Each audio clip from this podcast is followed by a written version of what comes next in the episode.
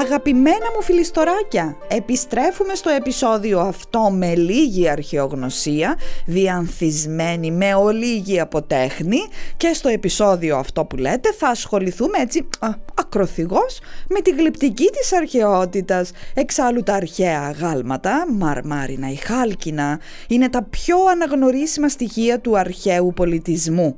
Όταν δηλαδή σκέφτεται κανείς την αρχαιότητα, πιο εύκολα θα φέρει στο μυαλό του αγάλματα παρά αγγεία τυχογραφίες ή ε, στοιχεία μικροτεχνίας. Ε, βεβαίως, είναι γνωστό τη σπάση ότι οι γλύπτες στην αρχαία Ελλάδα το είχαν πάει πολύ μπροστά το όλο θέμα τα αγόρια, ακριβώς γιατί κατάφεραν να χαρίσουν στην πρώτη ύλη τους πλαστικότητα κίνηση, έκφραση και όσο περνούσαν οι αιώνες και άλλαζαν οι εποχές, τόσο εξελισσόταν αυτή η εκπληκτική τους ικανότητα να δίνουν βρε παιδί μου ζωή στα έργα τους. Λέγαμε και στο προηγούμενο επεισόδιο ότι ειδικά στην ελληνιστική εποχή η τέχνη της γλυπτικής είχε φτάσει στο ανώτατο δυνατό επίπεδο ρεαλισμού με τους καλλιτέχνες να δημιουργούν αγάλματα τόσο ζωντανά που σου άφηναν την εντύπωση ότι τώρα θα σου μιλήσουν. Περί αγαλμάτων ο λόγος σήμερα λοιπόν και επειδή προφανώς δεν μπορούμε να ασχοληθούμε σε ένα και μόνο επεισόδιο με την τέχνη της γλυπτικής σε όλο το φάσμα της αρχαιότητας θα ασχοληθούμε με ένα μύθο που αφορά στην αρχαία ελληνική τέχνη. Θα απαντήσουμε στην πιο συχνή ερώτηση μ, ε, ανατομικής φύσεως που τίθεται όταν παρατηρεί κανένα ένα αρχαίο άγαλμα που αποτυπώνει μια ανδρική μορφή και θα δούμε επίσης πως η Αφροδίτη με τον μπικίνι που διασώθηκε από την Πομπία ναι, ναι, ναι, τη γνωστή αρχαία πόλη στην Νότια Ιταλία που έθαψε ο Βεζούβιος κάτω από την ηφαιστειακή τέφρα, κουλουπού κουλουπού. Πώς λοιπόν πήρε το όνομα αυτό, με τα γενέστερα τα βαφτίσια όπως αντιλαμβάνεστε, και γιατί η συγκεκριμένη γλυπτή σύνθεση έχει συνδεθεί με την ημέρα της γυναίκας. Είναι προφανές ότι το πιο ζουμερό μέρος του επεισοδίου αυτού θα το κρατήσουμε για το τέλος, για το suspense, βρε παιδί μου, έτσι, για την ίντρικα. Ας γνωρίσουμε λοιπόν καταρχήν την Αφροδίτη με τον μπικίνι. Επίσημα, ο τίτλος του έργου αυτού είναι «Η Αφροδίτη με το χρυσό μπικίνι». Αυτόν που δώσανε οι νονοί του. Πιθανολογώ η υπεύθυνη του Εθνικού Αρχαιολογικού Μουσείου της Νάπολης στην Ιταλία που είναι και η έδρα του το σπιτικό του τέλος πάντων. Ακριβώς γιατί το άγαλμα είχε μία διακόσμηση σαν η εικονιζόμενη θεά της ομορφιάς να φορά το μαγιουδάκι της.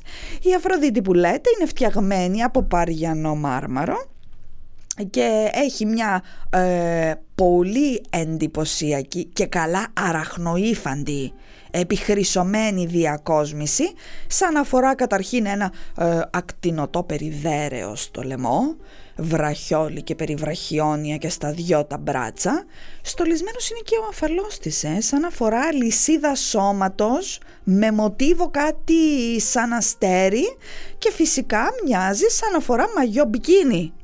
Όχι ότι και ότι μπικίνι όμως, ε, χρυσοπίκυλτο, με το πάνω να είναι μπουστάκι και το κάτω ένα από αυτά τα ε, τα ανύπαρκτα τα τριγωνάκια με το κορδόνι, ναι, ξέρετε τώρα ε, τα κορίτσια τι εννοώ, από αυτά που θέλουν αποτρίχωση Brazilian, μην ακούτε τα αγόρια, δεν είναι για σας τώρα τέτοιες λεπτομέρειες, ε, ναι, επιχρυσωμένα και τα λουράκια των σανδαλιών της, όχι όμως και τα σανδάλια αυτά καθ' αυτά.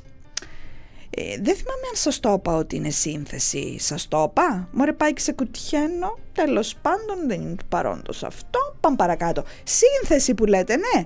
Είναι σαν να έχει απαθανατιστεί αιωνίως η στιγμή που η Αφροδιτούλα ετοιμάζεται να μπει στο λουτρό της. Έχει βγάλει το χιτόνα της φυσικά έχει σκύψει ελαφρά τον κορμό και έχει σηκώσει το ένα της το πόδι για να λύσει το σανδάλι με το ελεύθερο χέρι της, το οποίο λείπει από τον καρπό και με το οποίο εικάζεται ότι κρατούσε το χιτόνα που θεωρητικά μόλις είχε βγάλει, στηρίζεται στο κεφάλι ενός πρίαμπου, ε, σύμφωνα με μια μυθολογική εκδοχή ε, ήταν ο γιος της που είχε προκύψει από τη σχέση της με το Διόνυσο. Καλά ε, ε αυτό το αλλαξοβασιλίκι εκεί στο Θεόσογο για να μην πω άλλη λέξη που είναι κακή ε, ε και μου βάλει η μαμά μου πιπέρι το λες και λίγο προβληματικό αλλά τέλος πάντων στηρίζεται που λέτε σε ένα πρίαπο και στα πόδια της κάθεται ένα ζουμπουρλούδικο ερωτάκι που παλεύει και αυτό το καψερό να τη βοηθήσει να λύσει το έρμο το σανδάλι. Τώρα βέβαια που την κοιτάζω, γιατί εγώ την έχω εδώ μπροστά μου, μάλλον έφαγε πολλές σαρδέλες παστές από βραδύσεις και έχει μια ελαφρά παρακράτηση στους αστραγάλους, σαν να είναι λίγο πρισμένη. Αλλά δεν θα το κάνουμε και ζήτημα, ε, μια χαρά αριστούργημα είναι το άγαλμα. Όλη αυτή η σύνθεση. Μη φανταστείτε τώρα ότι είναι κανένα τεράστιο μεγέθους, ε, ίσα ίσα τα 60 εκατοστά ύψος έχει και θεωρείται ότι είναι ρωμαϊκό αντίγραφο του πρώτου αιώνα π.Χ. με το πρότυπο να ανάγεται στην ελληνιστική εποχή. Κοιτάξτε τώρα εδώ κάτι που έχει ενδιαφέρον για την τέχνη της ρωμαϊκής εποχής. Είχαμε πει και στο επεισόδιο με τον κολοζό της Ρόδου ότι η ελληνιστική τέχνη είχε απογειωθεί μωραδερφάκι μου, ειδικά η γλυπτική η τάση της εξειδανίκευσης που ήταν κυρίαρχη στην κλασική περίοδο είχε αρχίσει να υποχωρεί και παραχωρούσε τη θέση της στον λεπτομερή, λεπτομερέστατο όμως ρεαλισμό ε, τι πτυχώσεις, τι ρητίδες, τι εκφράσεις, τι πράγματα. Είχαμε τέτοια μετά. Η ελληνιστική λοιπόν γλυπτική, ε, να το ξομολογηθώ, τη θεωρώ εκπληκτική και είναι τώρα εδώ που τα λέμε. Τι γινόταν λοιπόν τότε; Αν υπήρχε ένα πρότυπο σε ένα έργο τέχνης που ήταν πολύ διάσημο, ήταν πολύ εντυπωσιακό ή άρεσε πάρα πολύ στο κοινό, του έκαναν πολλές αντιγραφές. Ναι, μη φρικάρετε τότε δεν υπήρχαν όπως καταλαβαίνετε ούτε δικαιώματα του δημιουργού, ούτε καλλιτεχνικές υπογραφές, ούτε πνευματικές ιδιοκτησίες. Ό,τι άρεσε πολύ το αντιγράφανε. Και όσο πιο πολύ το αντιγράφανε, τόσο πιο συγκλό ήταν το πρωτότυπο μωρέ παιδί μου, σαν η αξία του δηλαδή να μετρούσε όχι με βάση τη μοναδικότητα, όπως θεωρείται σήμερα, αλλά με βάση το πλήθος των αντιγραφών. Καταλάβατε; Ξέρω, μπορεί να φαίνεται περίεργο, γιατί εμείς σήμερα θεωρούμε πολύ μεγάλη ήταν τεράστια ξεφτύλα να κλέβεις τη δημιουργία ενός άλλου και να υπάρχουν και νόμοι που να προστατεύουν τα κατοχυρωμένα έργα τέχνης και λόγου, αλλά τότε τα πράγματα ήταν αλλιώς. Έτσι που λέτε, η Αφροδίτη με το χρυσό το μπικινάκι είναι ένα αντίγραφο. Πρόκειται μάλιστα για ένα πρότυπο που ανάγεται στον 3ο π.Χ. αιώνα και έχουν εντοπιστεί πολλά αντίγραφά του. Είδατε τώρα όμως ότι το έργο έγινε τελικά διάσημο από το αντίγραφο και όχι από το πρωτότυπο; Και φυσικά η σύνθεση αυτή καθ' αυτή έχει τη δική της ιδιαίτερη ιστορία. Η Αφροδίτη λοιπόν με τον μπικίνι βρέθηκε στην Πομπία το 1954 στη διάρκεια των ανασκαφών στην πόλη που κατέστρεψε η έκρηξη του Βεζούβιου το 79 μετά Χριστόν. Παρεπιπτόντος, αν πάτε ταξίδι στη Νότια Ιταλία, πηγαίνετε να τη δείτε. Εξαιρετικά εντυπωσιακός αρχαιολογικός χώρος, αλλά Συνδυάστε το και με την επίσκεψη στο Μουσείο της Νάπολης για να μπορέσετε να έχετε την εικόνα ολοκληρωμένη. Είναι όπως η Κνωσός. Αν δεν πας και ανάκτορο και αρχαιολογικό μουσείο Ηρακλείου, δεν το έχεις στο story, έχεις σκενά. Κλείνει η παρένθεση κάπου εδώ. Ναι, οδηγίες προς ναυτιλωμένους. Πάμε παρακάτω. Όπως ίσως θα γνωρίζετε ήδη, επειδή η Πομπίας σκεπάστηκε από την Τέφρα, διασώθηκαν πολλά από τα κτίρια, τα δημόσια έργα και φυσικά τις περίφημες οικίες, ε; κάθε μία από τις οποίες έχει και ένα όνομα που συνδέεται συνήθως με το πιο εντυπωσιακό έβριμα που εντοπίστηκε σε κάθε ένα από τα σπίτια αυτά, εκτός αν ξέρουμε πώς τη λέγανε στην πραγματικότητα. Έτσι, το σπίτι στο οποίο βρέθηκε το γλυπτό μας ονομάστηκε η οικία της Αφροδίτης. Στην πραγματικότητα δεν έχει διευκρινιστεί ποιος ήταν ο πραγματικός ένικος του σπιτιού. Υπάρχει και μία εικασία ότι ίσως να ήταν και οίκος ανοχής, ε; λόγω μιας έτσι πονηρούτσικης επιγραφής που βρέθηκε εκεί δάνα κοντά, αλλά δεν είμαστε και 100% σίγουροι, οπότε ας μην το δέσουμε, δεν είναι γκαραντή η πληροφορία. Πού βρέθηκε; Ε, σε ένα ερμάριο μέσα, ένα ντουλάπι τέλος πάντων μαζί με άλλα έργα τέχνης. Γιατί το είχαν κλείσει στο ντουλάπι το αγαλματάκι; Γιατί, όπως καταλαβαίνετε, πριν από την έκρηξη του ηφαιστείου είχαν προηγηθεί σεισμοί και η οικία της Αφροδίτης είχε πάθει ζημιές από μια τέτοια ισχυρή δόνηση. Από τα ευρήματα λοιπόν προκύπτει και έχει πάρα πολύ ενδιαφέρον αυτό. Τη στιγμή που εξεράγει το ηφαίστειο και έγινε της κόλασης, το σπίτι επισκευαζόταν από προηγούμενο σεισμό και για να προστατευθούν τα έργα τέχνης που υπήρχαν σε αυτό μαζί με διάφορα άλλα καλλιτεχνήματα και αντικείμενα τα είχαν ασφαλίσει στο ντουλάπι. Η Αφροδίτη με τον μπικίνι ήταν μια μεγάλη έκπληξη για τους αρχαιολόγους και φυσικά μεταφέρθηκε στο Μουσείο της Νάπολης. Έλα όμως που για τη συντηρητική δεκαετία του 50 το αγαλματάκι θεωρήθηκε λίγο άσεμνο και δεν το εκθέσανε Μόνο το κλείσανε σε ένα κρυφό δωμάτιο στο οποίο είχαν συγκεντρώσει όλα τα άσεμνα αγάλματα και άλλα έργα τέχνης που είχαν βρεθεί στην Πομπιεία. Στο δωμάτιο αυτό όπως καταλαβαίνετε πρόσβαση δεν είχαν όλοι γιατί θεωρούνταν κάτι το σκανδαλώδες. Ένα, ένα είδος uh, πορνογραφίας δηλαδή αλλά σε άγαλμα έτσι στο πολύ ιδιαίτερο αυτό δωμάτιο του Αρχαιολογικού Μουσείου της Νάπολης υπήρχε μια ολόκληρη συλλογή έργων τέχνης που δεν την είχε δει ανθρώπου μάτι παρά μόνο ελαχίστων. Πέρασαν οι δεκαετίες και φτάσαμε επιτέλους στην αυγή του 21ου αιώνα, οπότε αποφασίστηκε ότι αξίζει η συλλογή αυτή να εκτεθεί κανονικά και να τη βλέπουν όλοι.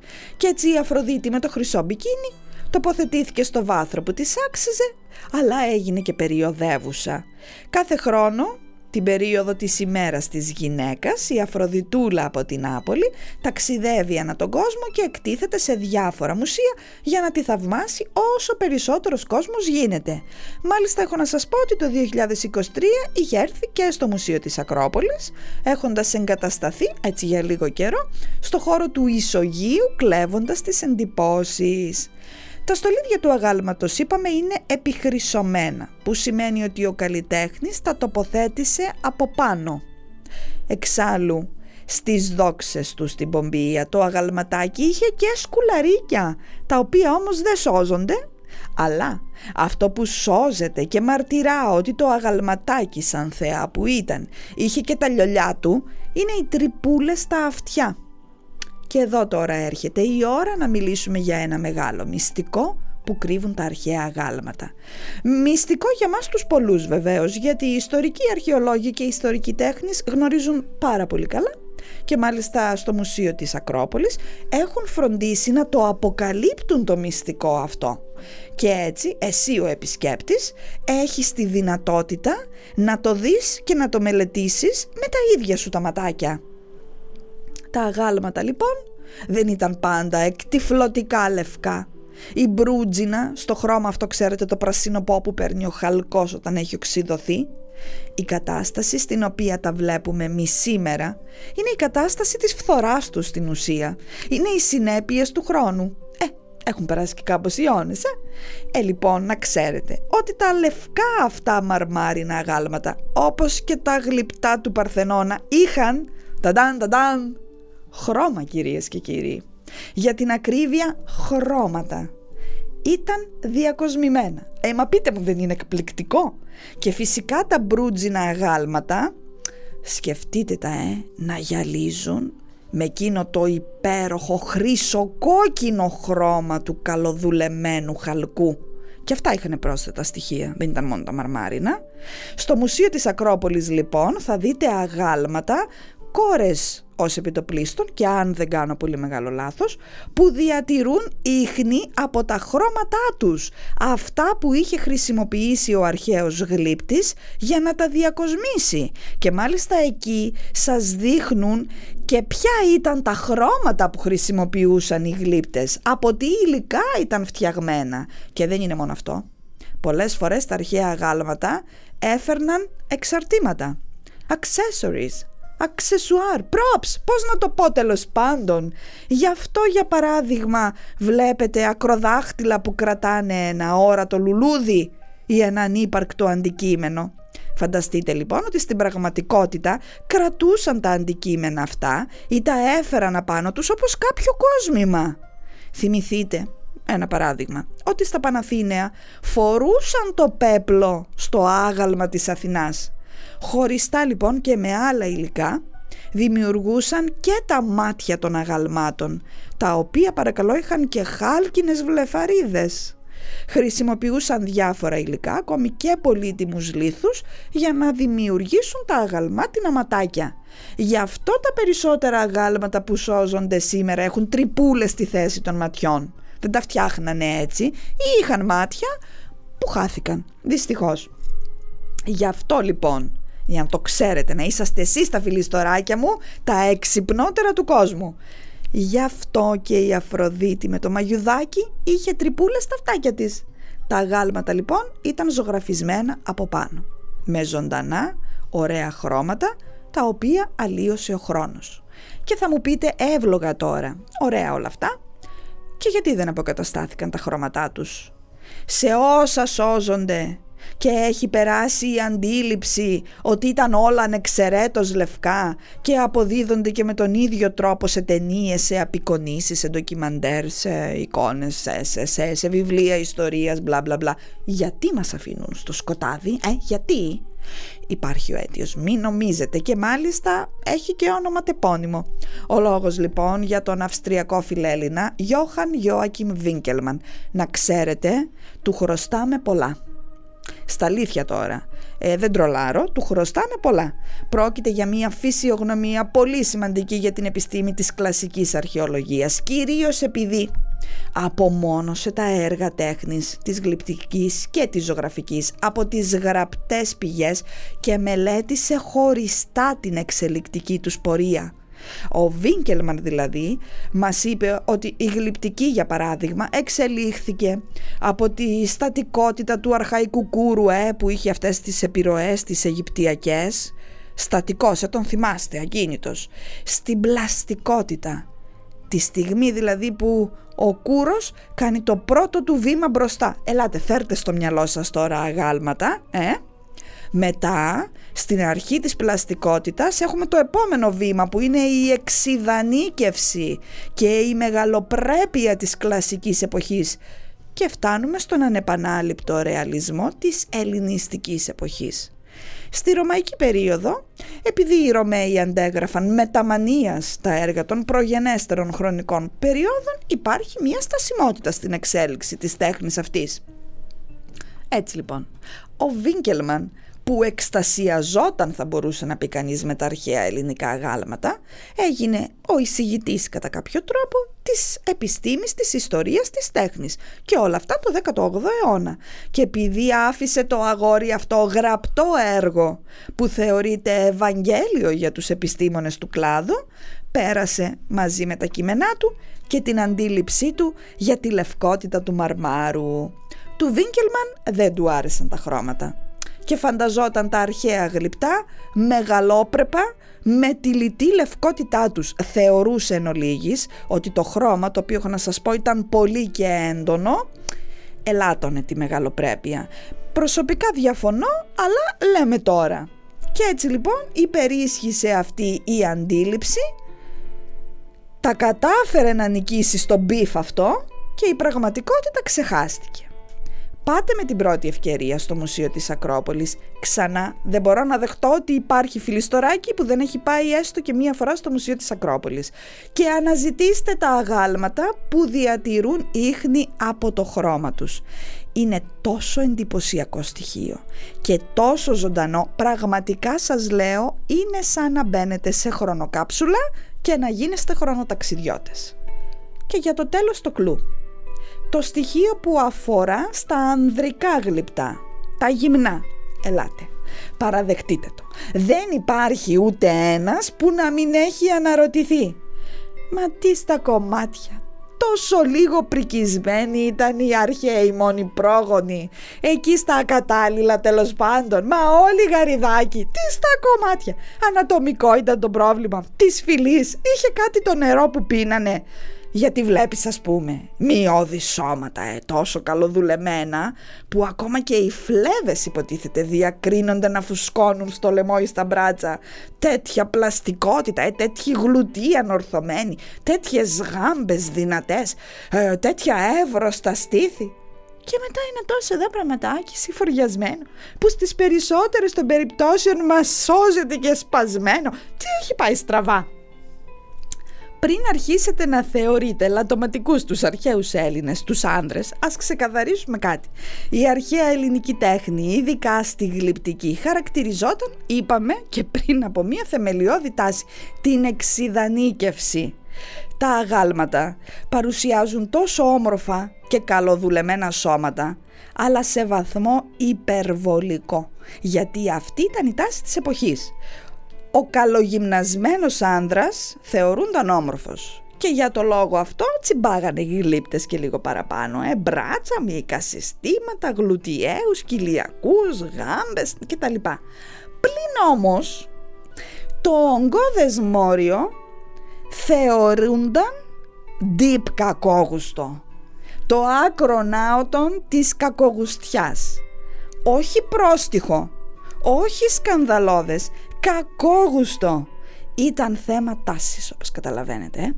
Όλα τα άλλα τα ήθελαν φουσκωμένα και ογκώδη. Αλλά το συγκεκριμένο επίμαχο σημείο το ήθελαν μικρό. Και επειδή είπαμε ήταν της εξειδανίκευσης, το εξειδανίκευαν και αυτό σε τέτοιο βαθμό που το εξαφάνιζαν. Ήταν θέμα γούστου δηλαδή. Οπότε μη μου αγχώνεστε, στη φυσική του την κατάσταση, μια χαρά φυσιολογική προσοντούχη ήταν οι αρχαίοι. Απλά τα πολλά προσόντα δεν θεωρούνταν κόμιλφο στην τέχνη.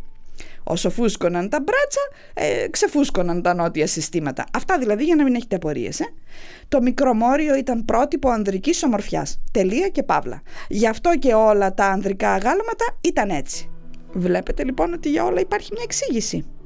Αυτά για σήμερα και μέχρι το επόμενο ραντεβού μας να πάτε παρακαλώ μια βόλτα στο κοντινότερό σας μουσείο. Αξίζει τον κόπο.